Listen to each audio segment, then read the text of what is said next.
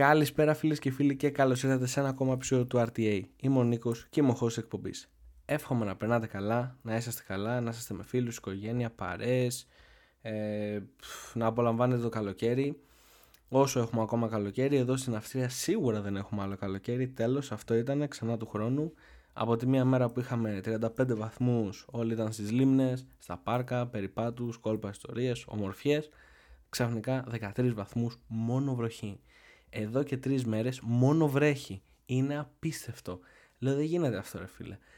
Ε, όχι μόνο βρέχει, βρέχει πολύ και σε κάποια μέρη έχει ρίξει και χαλάζει. Και για όσους δεν ξέρουν, ε, από την Αυστρία περνάει ο Δούναβης. Και όταν βρέχει, ο Δούναβης πλημμυρίζει και φέτος ακόμα δεν έχουν πιάσει τα καλά, τα κρύα, τα ωραία. Αλλά πλημμύρισε ήδη, ρε φίλε. Δεν γίνεται Αύγουστο μήνα να πλημμυρίζει ο Δούναβης. Εντάξει, είπαμε κλιματική αλλαγή και όλα αυτά. Ναι, ok, okay, αλλά χαλάρωσε λίγο. Πώς πάμε έτσι; Ε, δηλαδή, απίστευτο. Τη μία μέρα κοντομάνικο σορτσάκι ε, δεν μπορώ να ζήσω χωρίς air condition και ανεμιστήρες και από την άλλη λέω δεν, να ανοίξω τη θέρμανση, να βγάλω τις σόμπες, δεν ξέρω τι να κάνω. Έτσι, και είναι ε, πάρα πολύ αστεία τα βιντεάκια τα οποία κυκλοφορούν γιατί είναι ε, κάτι τύποι που είχαν πάει ξέρω εγώ διακοπές σε μια λίμνη και όλα αυτά ε, γιατί εδώ έχουμε πάρα πολλά καταλήμματα που είναι ξέρω, μικρά σπιτάκια που μπορείς να νοικιάσεις φάση Airbnb. Πας, είναι λίγο πιο απομονωμένα, κάνεις και καμιά έτσι μίνι ορειβασία, κάνα 2-3 χιλιόμετρα για να ανέβεις εκεί πάνω. Και είναι το βίντεο που άλλος έχει αφήσει τα μάξι του κάτω και είναι ένα Τέσλα.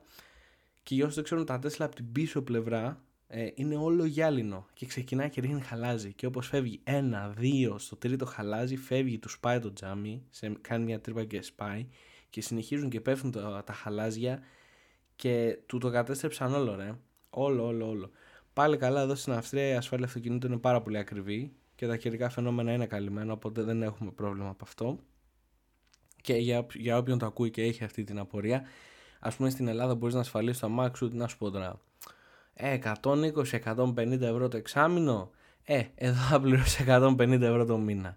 Γιατί, γιατί απλά μπορούν, έτσι είναι το σύστημά τους. Ε, και όλα και μέσα από την ασφάλεια που πληρώνεις για το αυτοκίνητο κρατιέται και ένας φόρος, όπως στην Ελλάδα έχει τα διόδια που και καλά και πολύ καλά εντάξει, πάρα πολύ υποθετικά.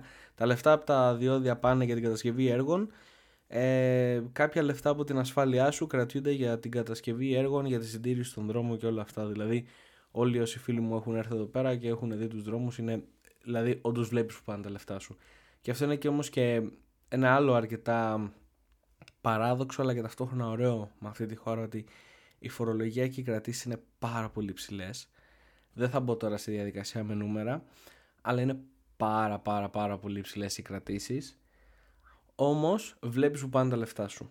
Έτσι, δηλαδή, για παράδειγμα, έχω μια κάρτα που είναι η ασφάλεια, όπως λέμε, σαν μια κάρτα του ΙΚΑ, η οποία είναι σαν μια πιστοτική, σαν τις κάρτες τη τράπεζα, που έχει πάνω ένα τσιπάκι, τη φωτογραφία σου, τα στοιχεία σου και όλα αυτά μπορείς, άμα πάθεις το οτιδήποτε και οτιδήποτε χρειαστείς, να μπεις μέσα, να δώσεις αυτή την κάρτα. Τέλος, δεν ξανασχολείται κανένας μαζί σου να σου ζητήσει τίποτα άλλο. Την άλλη φορά είχα πάει να κάνω εξαγωγή δύο φρονιμίτε. Στην Ελλάδα είναι 200-150 ευρώ το κάθε δόντι άμα δεν πας σε δημόσιο γιατρό. Ε, εδώ πάω, κλείνω ραντεβού, τους δίνω αυτή την κάρτα, κάνω την εξαγωγή μου και γυρνάω και λέω τι πληρώνω και μου λένε τι συνταγογράφηση. Κοιτάω τη συνταγογράφηση, ξέρω εγώ, και ήταν ε, κάτι παυσίπονα. Τους λέω, τι, αυτό ήταν τέλος. Ε, λέει, ναι, γιατί τι άλλο θέλεις να πληρώσεις. Και απλά τους εξηγώ ότι στη δικιά μου χώρα συνήθως το ένα δόντι θα έκανε κάνα διακοσάρι. Οπότε και απλά όλοι γελάγανε μαζί μου. Αλλά ναι, τέλος πάντων. Όμορφη χώρα.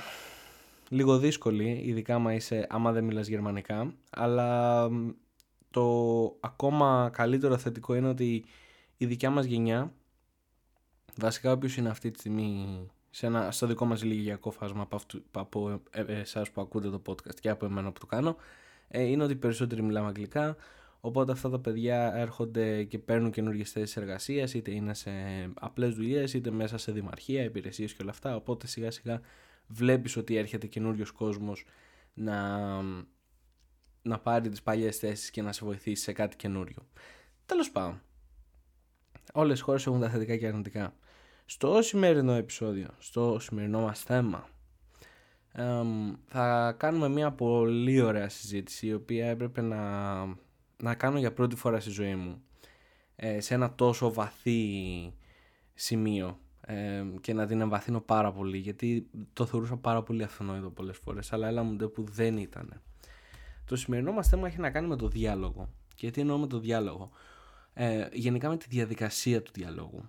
Τι εννοώ με αυτό; Ο διάλογος σαν ορισμός σημαίνει ότι ε, αρχικά είναι από δεν, δεν μπορείς να είσαι μόνος σου για να κάνεις ένα διάλογο πρέπει να είσαστε δύο ή παραπάνω άτομα και είναι η ανταλλαγή του λόγου. Μπρος πίσω μπρος πίσω μπρος πίσω. Ε, αυτό όμως ισχύει υπό την προϋπόθεση ότι υπάρχει ο πομπός και ο δέκτης. Σε περίπτωση που είσαστε δύο άτομα σε ένα τραπέζι και συζητάτε και εσύ είσαι ο πομπός δηλαδή λες λες λες λες λες αλλά ο δέκτης σου δεν είναι αναμένος οπότε δεν σε ακούει πρακτικά δεν είναι διάλογος, είναι μονόλογος. Και πολλές φορές μπορεί να συμβεί σε οποιαδήποτε φάση της ζωής μας, είτε είναι επαγγελματικά, προσωπικά, φιλικά, οικογενειακά, που μιλάς, μιλάς, μιλάς, μιλάς, μιλάς και απλά όλος ακούει και δεν έχει καταλάβει τίποτα, δεν ξέρει καν για ποιο θέμα συζητάτε. Μπορεί εσύ να του βγάζεις όλο τον πόνο, όλα τα εσώψυχά σου και να σου πει το μερό τον κόλ του Ολυμπιακού. και εκεί να είσαι σε μια φάση, ρε με ακούς, είσαι, είσαι με τα καλά σου. Και από πού ξεκίνησε όλο αυτό; Καθόμουν και έκανα μια συζήτηση τις προάλλες στην εταιρεία. Γιατί ένα άλλο ωραίο πράγμα είναι ότι στι εταιρείες, στι περισσότερες εταιρείες, ειδικά όταν είναι international και έχεις πάρα πολλές εθνικότητες, υπάρχουν μέσα κάποιοι ψυχολόγοι, life coach ε, και γενικά εμβαθύνουν πάρα πολύ σε όλο το mental κομμάτι το οποίο μπορεί να υπάρχει μέσα σε ένα γραφείο. Και είχα αυτή τη συζήτηση, γιατί ε, υπήρχαν ένα-δύο σκηνικά τα οποία απλά μπορούσα πώς γίνεται και εξελίσσονται έτσι. Και απλά τέθηκε το, το εξής ερώτημα. Όταν εσύ μιλάς, ο άλλος ακούει. Τώρα δεν ήταν, αυτή ήταν η τοποθέτηση, αλλά δεν είναι τόσο μπακαλίστικο ότι ναι με ακούει ή όχι δεν με ακούει. Και τι εννοώ με αυτό, ότι όταν εσύ μιλάς ο άλλος ακούει, σημαίνει υπάρχουν διάφορες καταστάσεις οποίες μπορεί να είναι ο άλλος. Το ένα είναι ότι δεν θέλει να ακούσει εκείνη τη στιγμή, όχι μόνο εσένα, γενικά εκείνη τη στιγμή δεν είναι σε θέση να κάνει διάλογο το δεύτερο είναι ότι συγκεκριμένα δεν τον ενδιαφέρει τι έχεις να πεις εκείνη τη στιγμή και ανάλογα με το θέμα με το οποίο ξεκινάς ένα διάλογο ε, πραγματικά μπορεί να μην τον ενδιαφέρει καθόλου.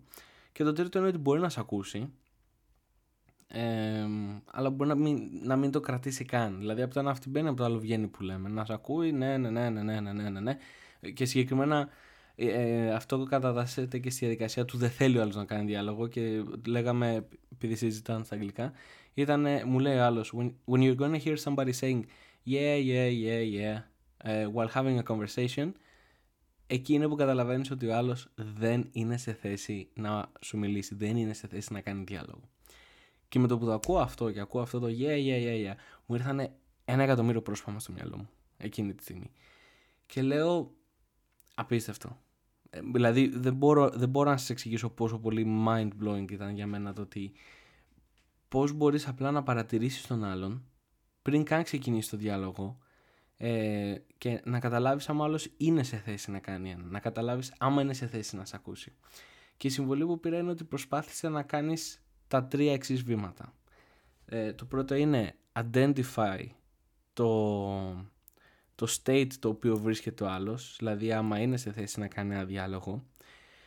Και ε, άμα αυτός ο διάλογος έχει να κάνει με κάτι το οποίο μπορεί να του πεις, ε, να τον συμβουλέψεις σε κάτι είχε κάνει κάτι το οποίο ίσως μπορεί να ξέρεις να το κάνεις καλύτερα ή μπορείς να τον βοηθήσεις να το κάνει καλύτερα προσπάθησε να πιτσάρεις αυτή την ιδέα έτσι. Λίγο σαν το Inception ότι ψηλό κάνει ένα διάλογο σαν να τη φυτεύεις στο κεφάλι του και το τρίτο είναι να προσπαθήσεις να πουλήσεις αυτή την ιδέα. Ότι μέσα από αυτό μπορείς να κάνεις αυτό, αυτό και αυτό. Ε, αυτό είναι κυρίως το κομμάτι του να σε συμβουλέψω στο να κάνεις κάτι. Βέβαια όταν μιλάμε για διαλόγους οι οποίοι είναι περισσότεροι στο άκου φίλε να σου πω ποιο είναι το πρόβλημά μου ή θα ήθελα τη γνώμη σου σε αυτό. Αυτό είναι κάτι πάρα πολύ διαφορετικό. Μετά εκεί έχεις να κάνεις πάρα πολύ και με πάρα πολλά α, εγώ, egos ε, πάρα πολλών ανθρώπων. Κάποιοι άνθρωποι μπορούν να, να κάνουν identify τη στιγμή που θα πρέπει να θυσιάσουν ένα κομμάτι από τον εγωισμό τους. Κάποιοι άλλοι άνθρωποι ε, νιώθουν τόσο πολύ εκτεθειμένοι με το να, με το να κάποιος ακουμπάει τον εγωισμό τους που απλά σηκώνουν τις άμυνες τους ακόμα πιο ψηλά και αυτό να φέρνει σαν αποτέλεσμα να μην μπορείς να κάνεις καθόλου μια συζήτηση. Για παράδειγμα, έχω ένα κύριο ο οποίος ο μόνος διάλογος τον οποίο θα κάνουμε είναι για να, για να κάνει blaming σε κάποιον ή για να ε, προσπαθήσει να πάρει ένα validation. Πέρα από το fun and games και χαχαχα, χουχουχου και όλα αυτά. Ε, γιατί είναι, όπως είπα είναι διαφορετικό ο διάλογος ο φιλικός, διαφορετικός ο διάλογος ο πιο επαγγελματικός, ο πιο ξέρεις πρέπει να είναι πιο διπλωμάτης σχετικά με αυτά. Και η καλύτερη συμβουλή που μπόρεσα να πάρω τελικά από όλη αυτή την κουβέντα την οποία έκανα ήταν η εξής. Από τη στιγμή που δεν είσαι ένα άτομο το οποίο ο εγωισμός του θίγεται πάρα πολύ εύκολα ε, και αυτό πώς μπορείς να το μάθεις ξεκίνα απλά να παρατηρείς λίγο τον εαυτό σου σαν εξωτερικός παρατηρητής. Δεν είναι εύκολο και ειδικά για έναν εγω... δεν είναι σωστή λέξη εγωιστής άνθρωπος. Έτσι, όταν μιλάμε ότι κάποιος έχει ε, ο εγωισμός του θίγεται εύκολα ή είναι πάρα πολύ ego driven ε, δεν είναι ο εγωιστής που λέμε στα ελληνικά και επίσης όλοι μας είμαστε driven από τον εγωισμό έτσι, γιατί είναι αυτή η δύναμη η οποία μας λέει όχι εγώ θα το κάνω αυτό το project, θα τελειώσω αυτή την εργασία, θα πάρω καλούς βαθμούς, ε, θα βρω το θάρρος να μιλήσω σε αυτή την κοπέλα ή το αγόρι. Ε, οπότε όλοι είμαστε ego driven. Κάποιοι άνθρωποι τυχαίνει να είναι πιο πολλοί. Αυτό δεν είναι κακό. Ε, ξαναλέ, το λέω γιατί στα ελληνικά όταν λέμε ότι κάποιος είναι εγωιστής, ότι τα θέλει όλα δικά του, ότι είναι παρτάκια, ότι το ένα, το άλλο και γενικά είναι ένα πιο αρνητικό πρόσημο ε, σε μια κουβέντα. Όμως ξαναλέω ότι όλοι έχουμε αυτό το κομμάτι του I'm driven by ego και είναι απολύτως φυσιολογικό. Έτσι. Τώρα τι εννοώ ότι μπορείς να παρατηρήσεις τον εαυτό σου σαν εξωτερικός παρατηρητής. Π.χ. όταν κάνεις μια συζήτηση και αρχίζει και θίγεται το εγωισμό σου, ε, νιώθεις αυτό το άναμα μέσα σου, αυτό το social justice που σε πιάνει ότι πρέπει εγώ τώρα να βγω από πάνω και να αποδείξω ότι αυτό που λέω είναι το σωστό ή η άποψή μου είναι σωστή και όλα αυτά. Αυτό σημαίνει ότι έχει θυχτεί ο εγωισμός, ότι αυτό το οποίο λες ε, είναι τόσο valuable για σένα και για τις αρχές σου και για το ποιος είσαι, το οποίο πρέπει να το στηρίξεις με νύχια και με δόντια. Όμως, ε, προσέξτε, κάποιοι άνθρωποι σε κάποια θέματα είναι έτσι, σε κάποια άλλα θέματα δεν είναι έτσι.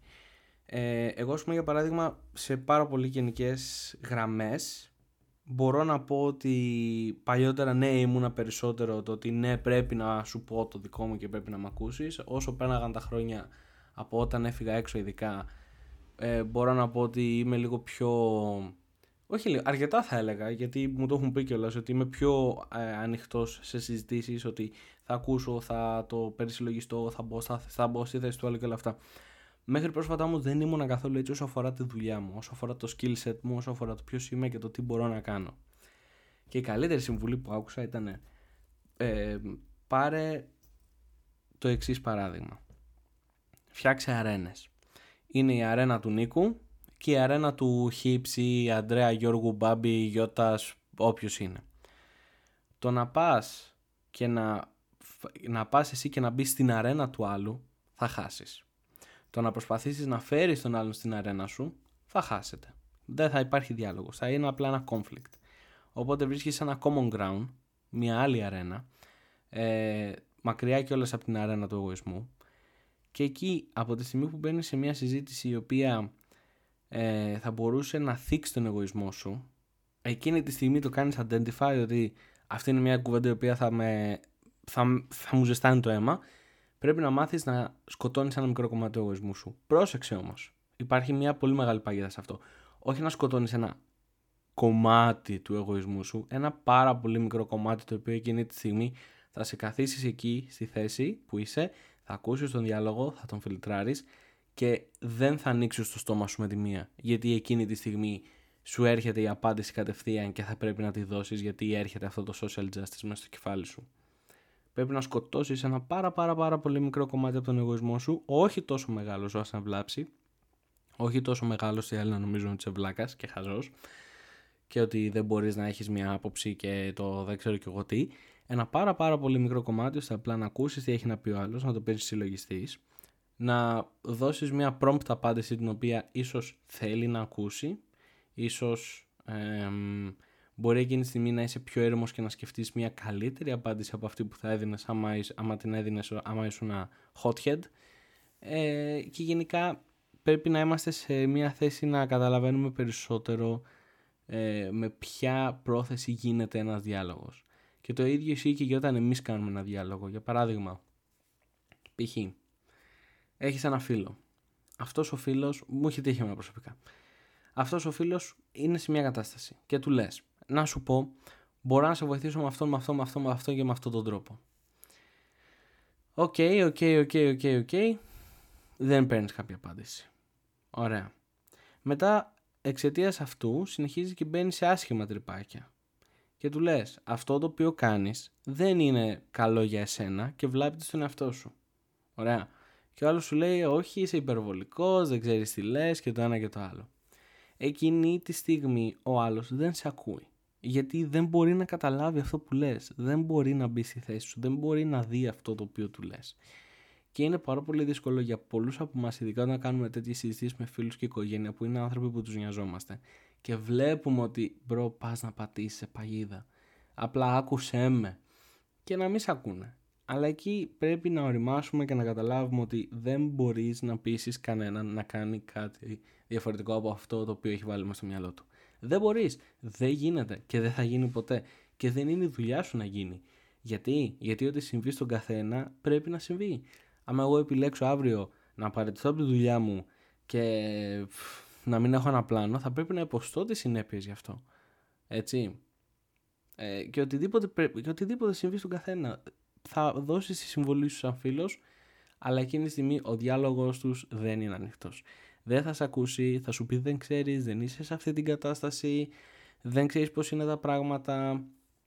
Που, ok, okay, μπορεί να μην ξέρεις αλλά μπορεί όντως εκείνη τη στιγμή να βλέπεις κάτι το οποίο άλλος δεν βλέπει και να θέλεις να το πεις τόσο άσχημα. Αλλά άλλος να μην σε ακούει. Και μετά να μην σε ακούει και να εκνευρίζεσαι και να σε πονάει όλο αυτό και γενικά να μην είναι ένα τόσο ωραίο ε, περιβάλλον. Αλλά η μόνη συμβουλή που έχω να πω είναι η εξής. Κατάλαβε άμα άλλος είναι σε θέση να κάνει διάλογο και άμα δεν είναι, κάνε κάποια άλλη στιγμή την προσπάθεια γιατί ένας διάλογος επίσης βασίζεται πάρα πολύ και στο place and time. Π.χ. άμα γίνει μια μαλακία μέσα στο γραφείο την ώρα που δουλεύουμε, δεν θα γυρίσω και θα του πω εκείνη τη στιγμή του άλλου ή της άλλης. Ή και το αντίστροφο, άμα κάνω εγώ μια μαλακία, να μου πει ο άλλος εκείνη τη στιγμή τι κάνεις, γιατί το έκανες αυτό. Άμα γυρίσει και μου το πει εκείνη τη στιγμή που είμαι πιεσμένος και έκανα το error, θα, θα σκάσω, θα γίνω βόμβα. Δε, θα ανοίξω το στόμα μου και δεν θα κλείνει μετά. Το ίδιο ισχύει και σε πιο προσωπικούς διαλόγους πρέπει να βρίσκουμε το σωστό μέρος και την κατάλληλη στιγμή. Ξεκινάμε με αυτό. Αυτό είναι το πιο fundamental. Σωστό. Ε, place and time. Μετά είναι όπως είπαμε να καταλάβουμε αν άλλος μπορεί να κάνει διάλογο. Έτσι. Και ανάλογα με το ύφος του, δια, του διαλόγου προσπαθούμε να κάνουμε pitch ή sell την ιδέα αυτή. Και μετά στο τελικό στάδιο αφού και μιλήσουμε, αφού και κάνουμε το διάλογο και τελειώσουμε και απλά καταλάβουμε ότι ο άλλος δεν είναι σε θέση να μας ακούσει δεν μπορούμε να κάνουμε τίποτα άλλο πέρα από το ίσως να ξαναπροσπαθήσουμε άλλη μια φορά. Ίσως να του δώσουμε το χρόνο τον οποίο χρειάζεται. Δεν ξέρω. Αυτό νομίζω είναι λίγο πιο πολύ στο moral code του κάθε ένα. εγώ προσωπικά παλιότερα μπορεί και κάθε φορά που θα έβλεπα αυτό το άτομο να του έκανα αυτή την ίδια κουβέντα ξανά και ξανά και ξανά και ξανά. Όμως είναι τόσο κουραστικό και για εκείνο το άτομο και για εμένα εννοείται Οπότε μεγαλώνοντας απλά συνειδητοποιείς ότι ξέρεις κάτι, at the end of the day ο κάθε ένας ζει τη δικιά του ζωή και κάνει το δικό του ταξίδι. Ναι, φίλοι, οικογένεια και όλοι αυτοί θέλουμε να τους κρατάμε μακριά από το να πέσουν ή απλά να είμαστε πάντα εκεί και να δίνουμε τη συμβουλή μας. Όμως αργά ή γρήγορα όλοι πέφτουμε όλοι τρώμε τα μούτρα μας και όλοι πρέπει να φάμε τα μούτρα μας. Άμα η ζωή ήταν τόσο απλή και καλή και μέσα σε μια φούσκα όλα ήταν τακτοποιημένα και τέλεια, όταν θα σκάσει αυτή η φούσκα τι θα γίνει; Πώς θα αντιμετωπίσουμε την πραγματικότητα, πώς θα λύσουμε τα προβλήματα τα οποία δεν θα έχουμε κανένας, κανέναν δίπλα μας να μας, δώσει, να μας δώσει μια συμβουλή; Γιατί όλα αυτά θα, θα έρθουν. Και αυτό το λέω με απόλυτη σιγουριά. Είναι από τα λίγα πράγματα που μπορώ να πω με μεγάλη σιγουριά θα έρθουν στιγμές που θα περνάς, που δεν θα έχεις κανένα να σου δώσει μια συμβουλή. Και να είχες κάποιον να σου δώσει μια συμβουλή, θα νομίζεις ότι πραγματικά δεν μπορεί να κάνει apply στη δικιά σου περίπτωση και εκεί είναι που εσύ δεν θα είσαι έτοιμος για διάλογο. Και ακόμα και να βλέπει κάποιος κάτι, ε, άμα δεν μάθεις να διαχειρίζεσαι την κατάσταση, δεν θα μπορέσεις ποτέ να μπεις στη διαδικασία του διαλόγου για αυτό το θέμα. Ναι, Και επίσης ο διάλογος είναι ένα από τα πάρα πάρα πάρα πάρα πολύ βασικά skills τα οποία όλοι μας πρέπει να έχουμε. ακόμα και να μην πιστεύουμε ή ακόμα και να μην νομίζεις ότι είναι ένα πάρα πολύ βασικό skill το οποίο δεν θα σε βοηθήσει μόνο στις καθημερινές σου σχέσεις έτσι. Ε, μπορεί να σε βοηθήσει στα πάντα. Μέχρι και για το άμα θα, άμα θα πετύχεις τους στόχους σου. Γιατί μπορεί να είσαι ο καλύτερος σε αυτό που κάνεις, να έχεις τρελές δεξιότητες, να είσαι αστέρι, βουνό και όλα αυτά, και να μην ξέρεις να μιλάς. Άμα δεν ξέρεις να μιλάς και να κάνεις ένα διάλογο και να δείξεις στον άλλον τι είσαι. Ε, πφ, ξέρω εγώ, τζάμπα οι δεξιότητες. Ε, και αυτό αφορά επαγγελματικά, προσωπικά, σχέσεις, το να πας να μιλήσεις σε κάποιον και να, τον, να του ζητήσεις να βγει ένα ραντεβού ή κάτι, να λύσεις ένα θέμα εκείνη την περίοδο το οποίο πρέπει να λυθεί τη σωστή ώρα και τη σωστή στιγμή να μιλήσεις για μια αύξηση, να, δεν ξέρω, πραγματικά σε οποιαδήποτε φάση της ζωής σου και να είσαι, ο διάλογος είναι αυτός ο οποίος θα λύσει όλα αυτά τα προβλήματα. Τίποτα άλλο και ναι, αυτό. Απλά ο διάλογος είναι, είναι μια σούπερ δύναμη την οποία όλοι πρέπει να ξεκλειδώσουμε. Αυτό είναι το πόρισμα. Αλλά ναι, ήταν πάρα πολύ ακραία η φάση το ότι δεν είχα συνειδητοποιήσει ποτέ το ότι ο άλλος μπορεί να μην είναι έτοιμος να κάνει διάλογο. Είναι, μπορείς να το πεις, αλλά είναι διαφορετικό να το βλέπεις. Είναι διαφορετικό ενώ πλησιάζεις και περπατάς προς τον άλλον με την ιδέα ότι πάω να κάνω αυτόν τον διάλογο μαζί του, ενώ πλησιάζεις απλά να τον βλέπεις από τη στάση του σώματος του, από τον τρόπο με τον οποίο κοιτάει, από τον τρόπο με τον οποίο θα σου απαντήσει όταν πεις το όνομά του και εκείνη τη στιγμή καταλάβεις δεν είναι έτοιμο για να κάνει αυτό το διάλογο. Δεν είναι τόσο στο place and time. Θα πάρω αυτό το yeah, yeah, yeah που λέγαμε και πριν. Και Όπως και επίση είναι πάρα πολύ ακραίο το να είσαι σε ένα διάλογο ο οποίος είναι uncomfortable και να σε κάνει να βράζει το αίμα σου και απλά εκείνη τη στιγμή να κρατήσεις την ψυχραιμία σου και να σκοτώσεις ένα πάρα πολύ μικρό κομμάτι από τον εγωισμό σου. Είναι πάρα πολύ ενδιαφέρον και πρόσφατα τελείωσα να διαβάζω για δεύτερη φορά το Ego is the Enemy του Ryan Holiday και για οποιονδήποτε πιστεύει ότι σαν άτομο είναι πάρα πολύ ego driven και θα ήθελε να το αλλάξει αυτό ή γενικά άμα δεν μπορείς να καταλάβεις ποια είναι η κινητήριο σου δύναμη και ποια είναι η σχέση σου με τον προσωπικό σου εγωισμό θα ήταν ένα βιβλίο το οποίο συνιστώ ανεπιφύλακτα. Νομίζω στα ελληνικά λέγεται ο εγωισμός είναι εχθρός, κάτι τέτοιο δεν είμαι σίγουρος, εγώ το διάβασα στα αγγλικά. Είναι απίστευτο βιβλίο, το συνιστώ ανεπιφύλακτα είναι υπέροχο και σίγουρα θα το διαβάσω και κάποια στιγμή ξανά. Αλλά ναι, αυτά με το διάλογο. Εύχομαι να μην είναι η στιγμή που όλοι θα πρέπει να μπείτε στη διαδικασία να κάνετε διαλόγους σοβαρούς και τέτοια και να απολαύσετε ακόμα καλοκαίρι γιατί στην Ελλάδα έχουμε καλό καιρό να απολαύσετε διακοπές όσο μπορείτε ακόμα να περνάτε όμορφα, να ξενυχτάτε τα βράδια, να βγαίνετε, να κάνετε χαμούλη γιατί αυτό έχει σημασία να περνάτε καλά.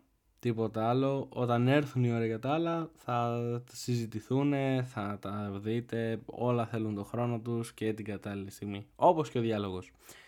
Αυτά λοιπόν σε αυτό το επεισόδιο. Θα τα πούμε στο επόμενο. Μπορείτε να ακούσετε το podcast σε Spotify με τα 5 αστεράκια τα ωραία. Google Podcast, Apple Podcast. Στο Apple Podcast μπορείτε να αφήσετε και γραπτή κριτική ε, το Instagram που μακάρι να μην υπήρχε το Instagram του podcast, το RTA Podcast ε, το οποίο κάποια στιγμή πρέπει να κάτσω και να φτιάξω κιόλας. και αυτά δεν θα μπω σε διαδικασία τώρα να σας πω να μου γράψει email έτσι γιατί ποιος, ποιος θα πει ας γράψω ένα email αν ξέρω μπορείτε αν θέλετε δεν ξέρω μπορείτε να το βρείτε στο Instagram γι' αυτό Αυτά λοιπόν. Θα τα πούμε στο επόμενο επεισόδιο. Να περνάτε καλά και να προσέχετε. Και αυτά. Bye!